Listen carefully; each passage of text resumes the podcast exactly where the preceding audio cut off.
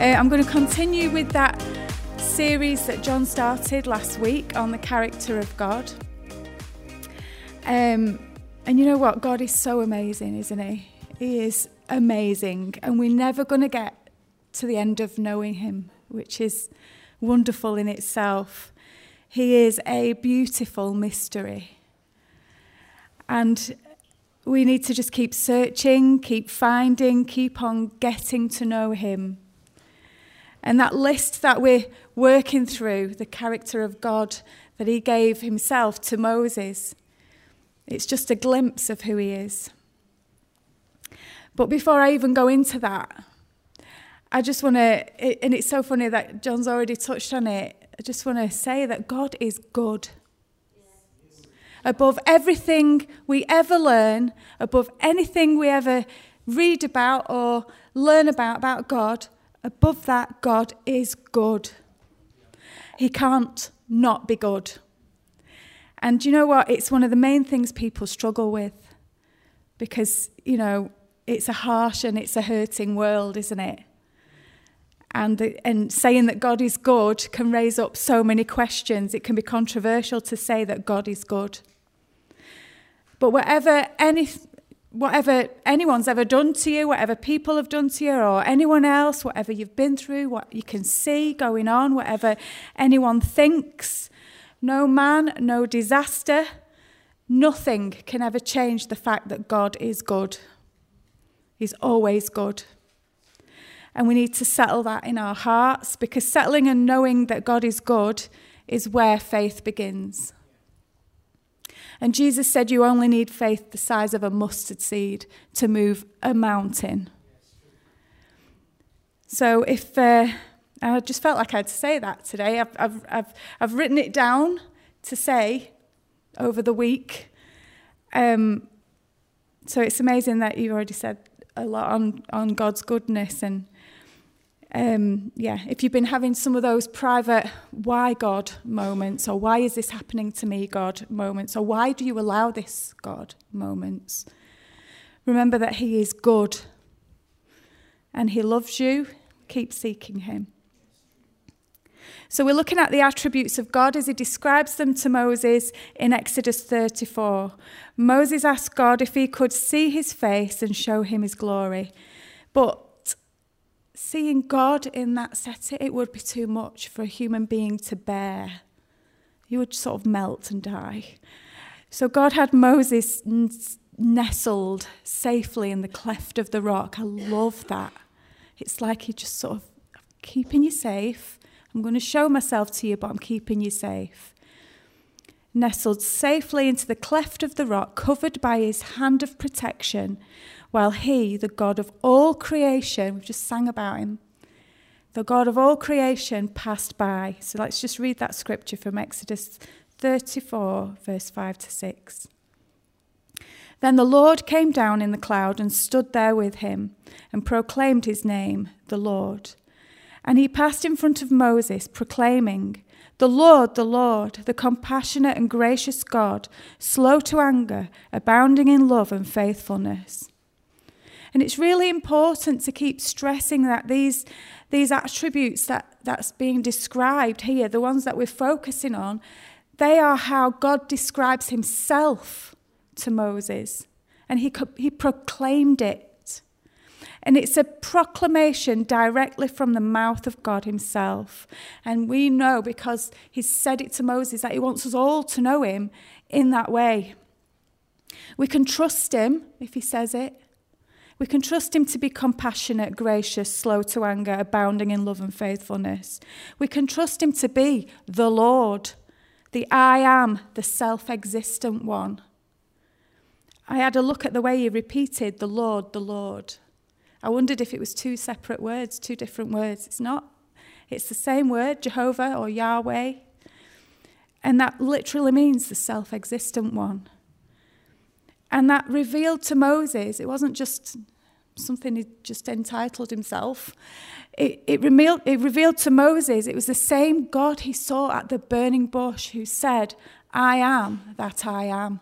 Because that literally means I exist. And I have always existed. So we have the God confirming again to Moses. We have God confirming again to Moses that he was still with him and he'd never left him and he'd not gone off on a different path. But Moses continually sought God, always wanting to seek his face and to know him more and more. And no wonder he was called the friend of God. And God cannot lie. It's an impossibility. It's the one thing that's impossible for God to do. Because creation is in the very word that comes out of his mouth. Hebrews eleven verse three says, and this is in the Message, by faith we see the world called into existence by God's word, what we see created by what we don't see. He created the heavens and the earth through his word. If he said out loud, Joanne is a banana, I would literally turn into a banana. He's not going to turn me into a banana, but that's what would happen. If he just said, well, you're a banana, I would be a banana, right? So whatever he says must be correct because he is the truth. He cannot lie. If he said the sky was purple, it would go purple because he is God and the truth, and creation is in his tongue. So has anyone seen the film Bruce Almighty? Yeah, it's a great film. One swear word, though. Why? Why that one swear word? It's rubbish. But, you know, it was just unnecessary. But the rest of it, amazing. It's a great film. And there's a great example in there of, of what I mean when Bruce is working out whether he's actually meeting God or not. And so he begins to test him. So have we got it? Do you want to put it up?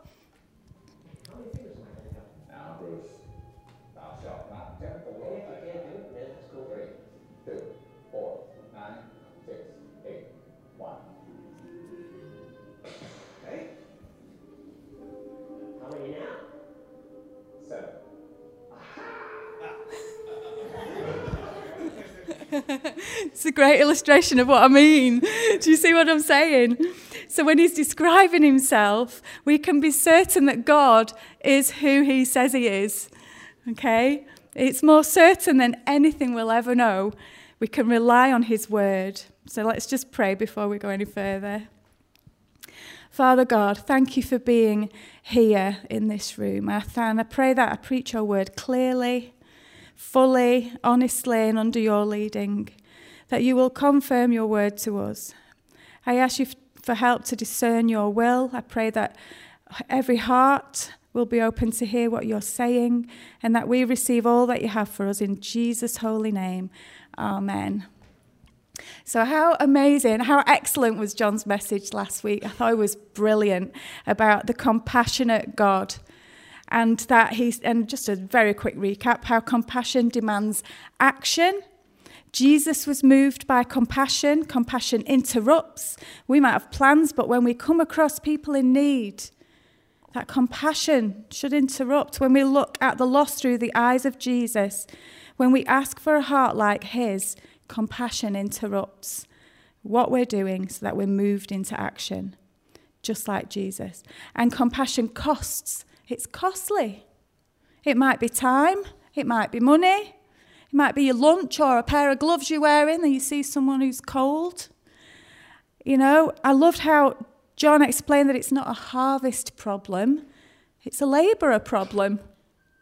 Jesus asked for workers to come out into the labourers for the harvest. The harvest was there.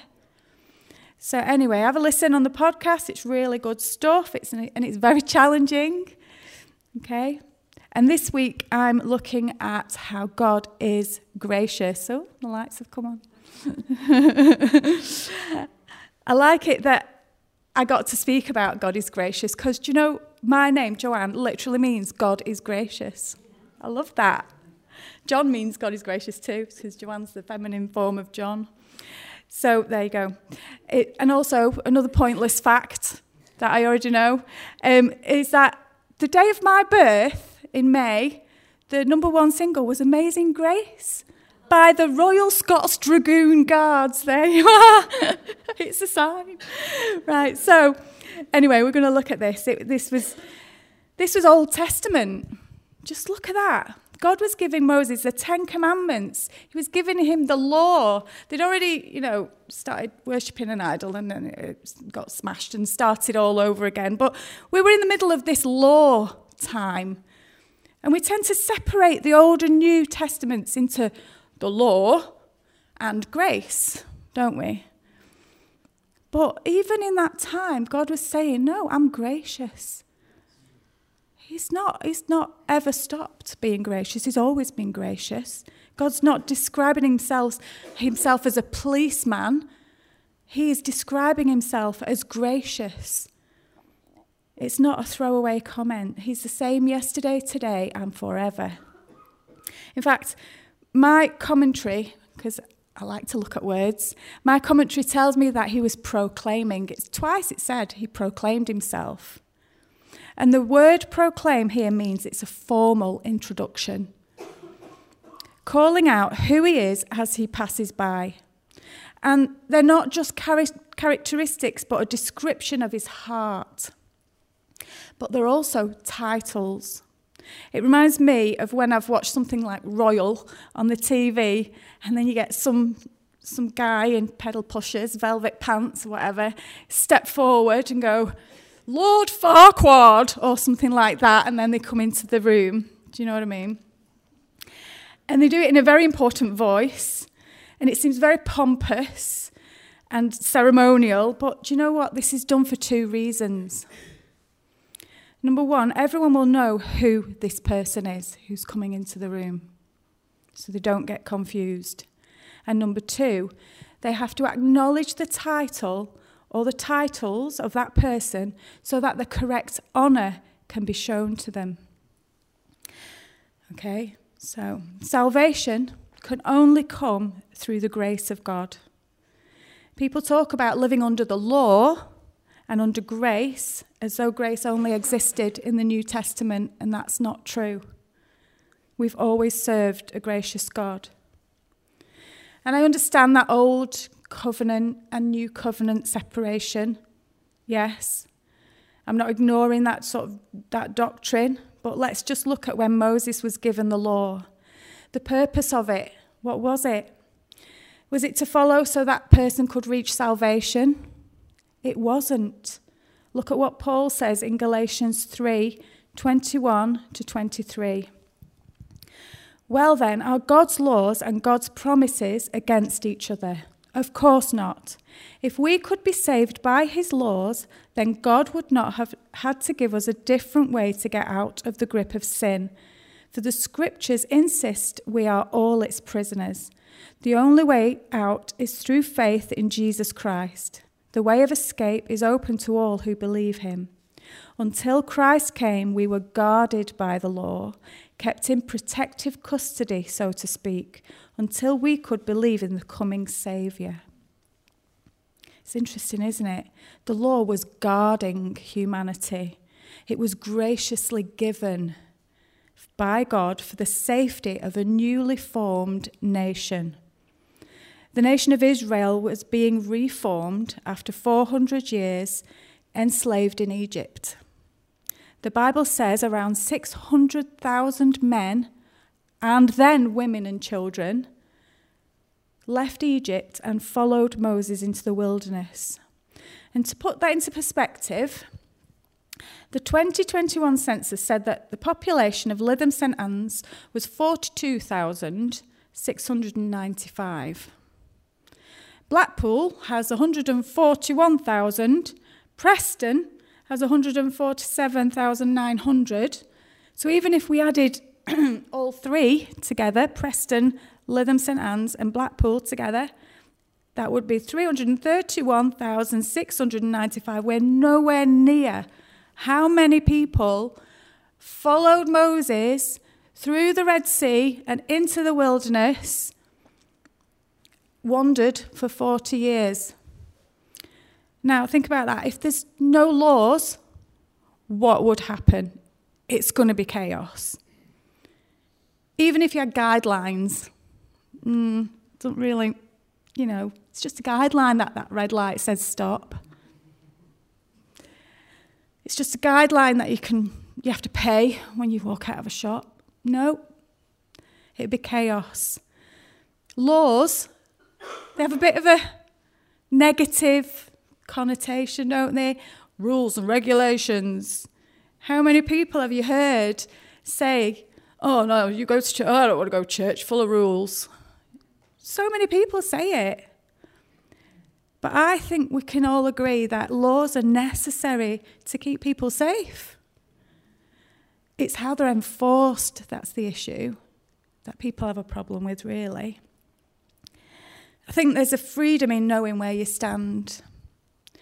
But let me tell you something. Jesus was already the plan of salvation from the moment Adam and Eve listened to the serpent in the garden.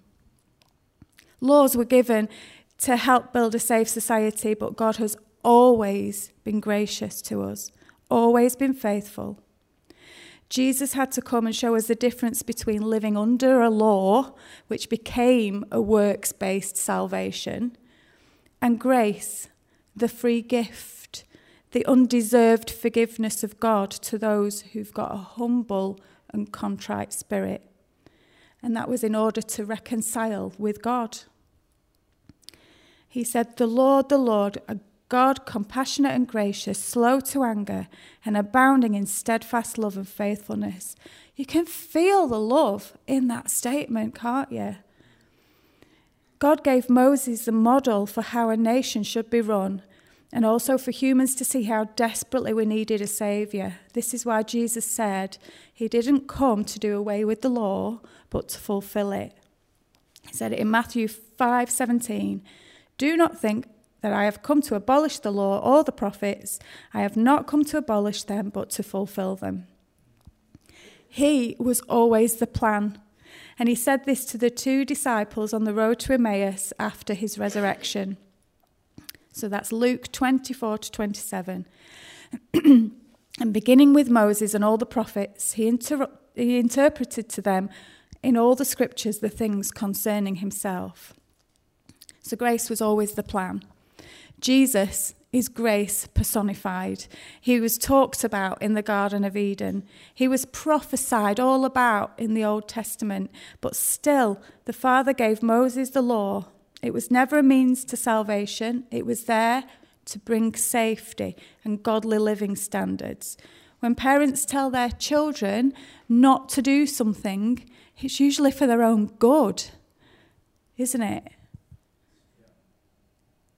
You know, and then when they say things like, not under my roof, why do they do it? It's for their safety. I don't know about you, but if you've ever seen examples of those those parents who don't have any, don't have any rules or any, you know, boundaries with their children, it rarely works out well. It, we need clear boundaries. Humans need clear boundaries, children especially. Oh, there's going to be huge problems to deal with, isn't there? So he wasn't, he wasn't asking his disciples to become protesters against those who were enforcing the law. He wasn't asking his disciples to become freedom fighters against the Romans. He said instead, forgive your enemies, turn the other cheek, go the extra mile, love your enemies. And that's grace in action, isn't it? He gave us the blueprint for grace. He is the manifestation of grace. God is gracious. That's why he gave us the law, to keep safe, instill moral values, to be considerate, considerate to others and to recognize sin.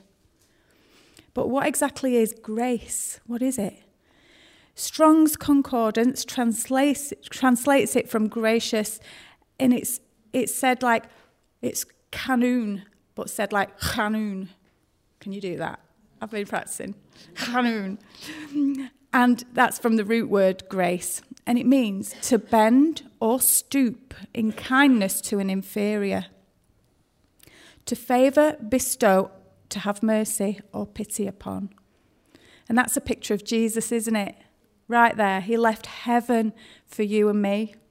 He left his position to humble himself, to come to earth and deal with that sin and that separation. The dictionary definition of gracious is courteous, kind and pleasant, especially towards someone of lower social status. And many of us know the Christian definition off by heart. Grace is the unmerited, undeserved favour of God. But have we actually grasped that fully? I don't think we do, do we? God gives us his favour, even though we've done nothing to deserve it.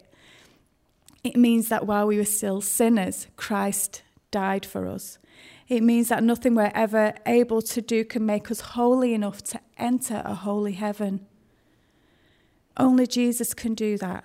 He came and he changed everything. He changed all thought patterns, everything. He would leave the ninety-nine to go after the lost one and then rejoice when that lost one is found. It's not enough for him to just go and get that one. He has a party when he gets him. Do you know what I mean? It's amazing. He loves us so much. He's so gracious that he gave his only son so that we wouldn't perish but have everlasting life. And do you know what? He didn't have to. He didn't have to do it. He doesn't need to do it, but he does it because he loves us. And Jesus gave us a beautiful parable to explain grace. In Luke fifteen, we all know it, eleven to twenty-four. To further illustrate the point, he told them this story. A man had two sons. When the younger told his father, I want my share of your estate now, instead of waiting until you die. His father agreed to divide his wealth between his sons. A few days later, this younger son packed all his belongings and took a trip to a distant land, and there wasted all his money on parties and prostitutes. About the time his money was gone, a great famine swept over the land and he began to starve. He persuaded a local farmer to hire him to feed his pigs. The boy became so hungry that even the pods he was feeding the swine looked good to him, and no one gave him anything. When he finally came to his senses, he said to himself, At home, even the hired men have food enough and to spare, and here I am dying of hunger. I will go home to my father and say, Father, I have sinned against both heaven and you, and I am no longer worthy of being called your son. Please take me on as a hired man. So he ter- returned home to his father, and while he was still a long distance away, his father saw him coming, and was filled with loving pity and ran and embraced him and kissed him. His son said to him, Father, I have sinned against heaven and you. I am not worthy of being called your son. But his father ignored him and said to the servants, Quick, bring the finest robe in the house, put it on him, and a jeweled ring for his finger, and shoes. And kill the calf we have in the fattening pen. We must celebrate with a feast. For this son of mine was dead and has returned to life. He was lost and is found. And so the party began. How beautiful is that? Jesus said, this is what the kingdom of heaven is like. They rejoice when you come to God. He is just, is just, and he wants justice, but he is gracious. He loves us so much, he did everything possible to save us from separation from him, even though we don't deserve it, and even though he didn't have to do it. It's amazing. And that's why he sent Jesus, to pay that highest price, to reconcile us to God, to bring the answer to the world, to take back the keys of death and hell, and to defeat the evil one. It's amazing. God is amazing. And sometimes I think, and I'm sort of going off my notes, I might lose my, my way somewhere, but I was thinking earlier, sometimes it's like we've replaced expectation with entitlement, and we forget that we're serving a holy and a wonderful and an awesome God, and we forget that we are. And we might come in and go, I'm expecting, but we're actually feeling like I'm entitled to something. And I'm not sure that, you know, we've got that bit right, you know, because maybe that's why we're not seeing things. Because actually, the key is submit, surrender. It's not, give me this, give me that, God. It's not, I'm expectant because I want that and you said it and so I got to have it. No, God is God. We've got to, there is a respect and fear that's not around like it should be. God is awesome. He doesn't have to do anything for us. He's not a genie in a bottle. We are not there to summon him. Genies, if you've ever watched um, Aladdin or anything like that, you'll see they've got those things, those cuffs. It means they're slaves. They do what they're told.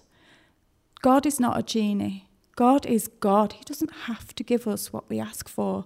He wants to do because he loves us, because he's gracious. So what do we do with the graciousness of God? So number one, we receive it. Grace was the plan. Our salvation is the result of heaven's grace. We're born into a life of sin. We're separated from God. We've chosen somewhere along the line to do wrong. Every single one of us has done that. But a good and a just and a fair God can't ignore sin. Or he wouldn't be good and just and fair. We don't deserve it. We can't earn it. There's a song there somewhere. There's no amount of money can pay for it. But because of his grace, he sent Jesus as the sacrifice for our sins while we were still sinners.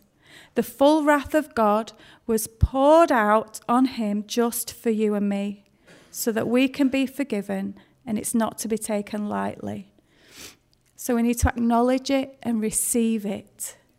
It's amazing grace, this forgiveness, the readiness of heaven to step in and bring restoration and redemption. I once um, had, I think I've said it before, but I once had a, a vision of the cross as I was trusting God for the healing of my unborn son. And I wasn't even praying at the time. I wasn't sat there being all like spiritual. I wasn't reading my Bible at the time. At that time, I was sat there. I was trying to switch off. I was watching T V. I was a bit tired. And I closed my eyes for a second and I got this vision of the cross. It was the most horrific thing I've ever seen. Horrific.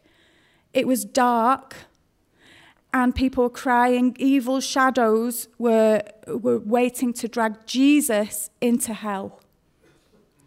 And they were almost like clawing their way to him. And I was shocked at this picture that just came into my mind. I thought there was something wrong. And, you know, obviously the shadows had no idea of the power of Jesus to defeat them when he proclaimed it is finished. But at that point, I was a little bit traumatized and I was like, God, what is that? And then at that moment, I felt this voice speak into my mind saying, do you think I did this for nothing? And everything changed. I was flooded with peace.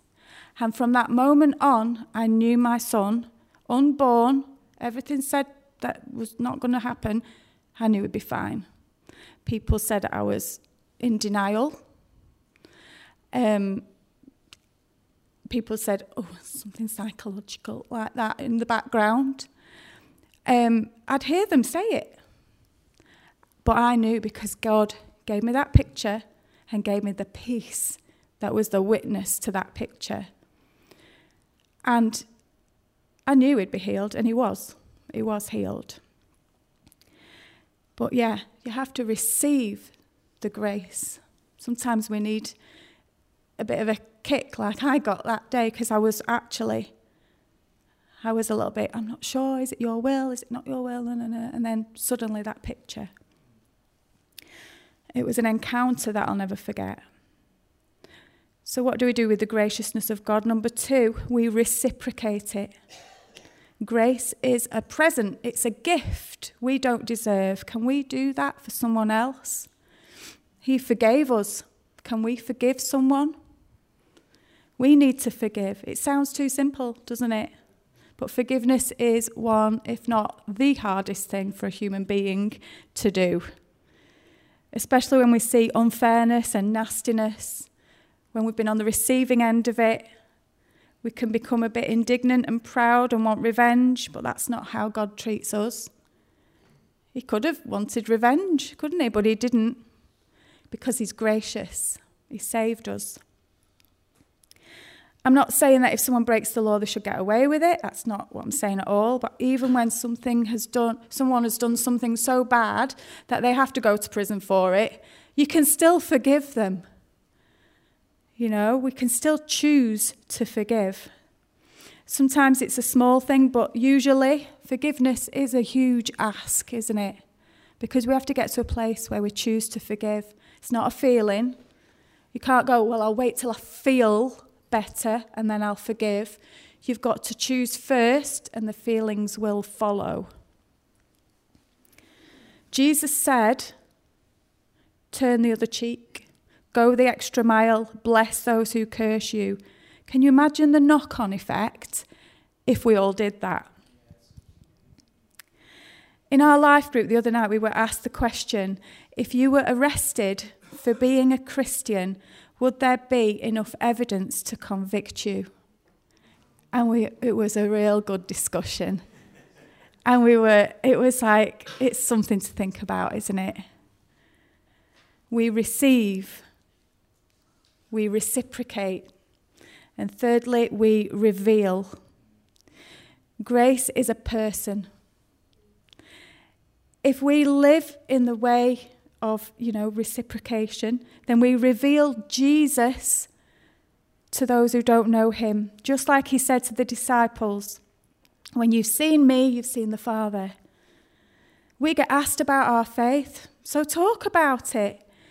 Once we've received and we start to seek him, our attitudes towards others change, and we see others, other people a bit differently, and it opens up conversations.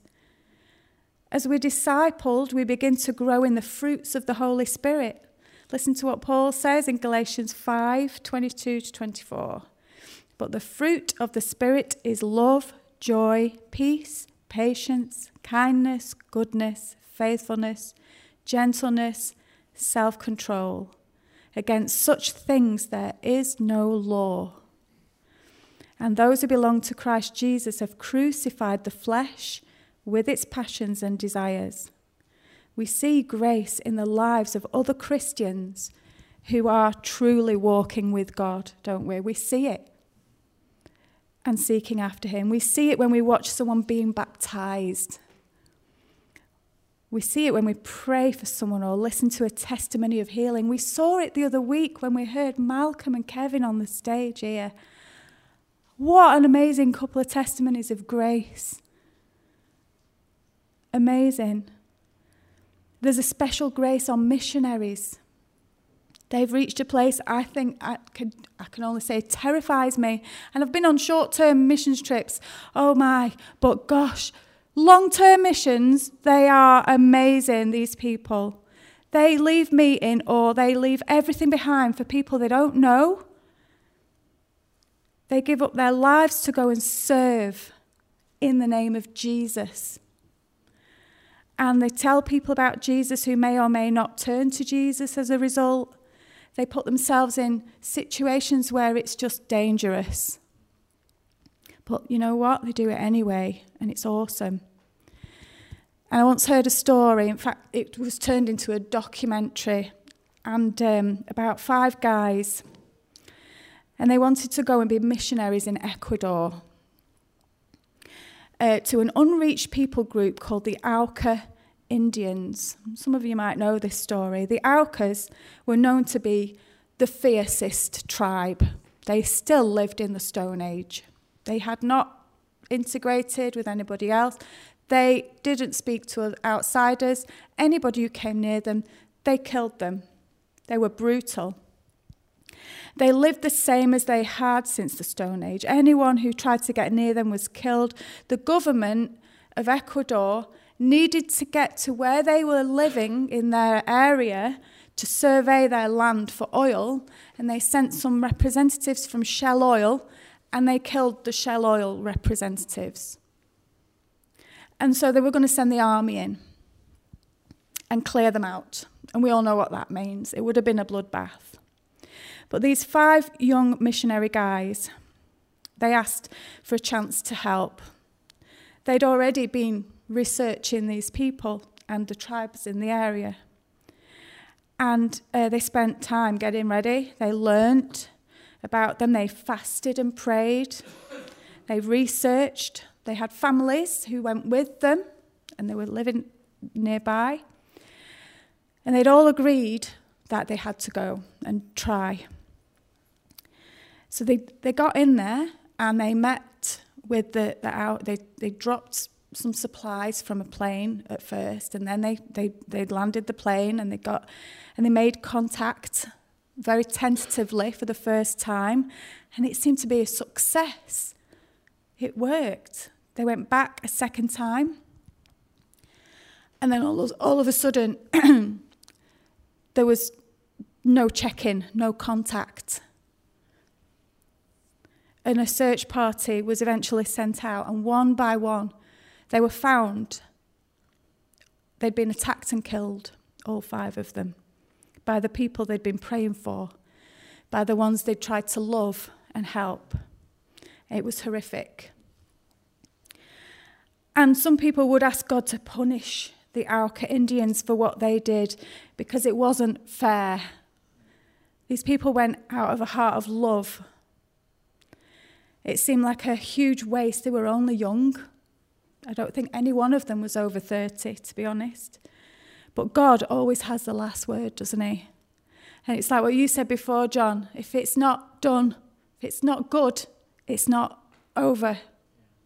If it's not good, it's not over. Because God answers prayers. So the wife of one of the men, a lady called Elizabeth Elliot, and the sister of another one, a lady called Rachel Saint, they stayed behind when all the other families went home to grieve. And one day, they, they were nearby. They weren't in that area, but they were nearby. One day, a woman came out of the Auca village and strayed into the village that the two women were staying at. And uh, they learned from her. They learned the language and everything. And then sometime later, two more women came out from the tribe because they were sick of all the killing. And they came out and they said something really interesting. They said, "Tell us about the man maker." Something had stuck from those five guys. They said, "Tell us about the man maker." And they took the women, the two women, back with them, taught them their language, and they translated the Gospel of Mark for them. And then they did something only God could have given him, given them the grace to do. They went into the Auca and they lived amongst them. Rachel Saint lived there for the rest of her life. Um... The very people who had murdered Elizabeth's husband and Rachel's brother, they went to live with them. This is the grace of God. God used these women to bring the whole tribe to the Lord. The chief of the tribe, the very person who had killed Rachel's brother, Nate Saint, ended up baptizing his children, Steve and Kathy Saint. They called him grandfather. It's a remarkable testimony of God's graciousness. These two women, had they not forgiven and trusted in God's grace, would not have seen the transformation of an entire tribe. The culmination of what the men had started, the full circle of grace. And now the tribe members, they were so feared before, they go out and evangelize to other tribes and preach the gospel.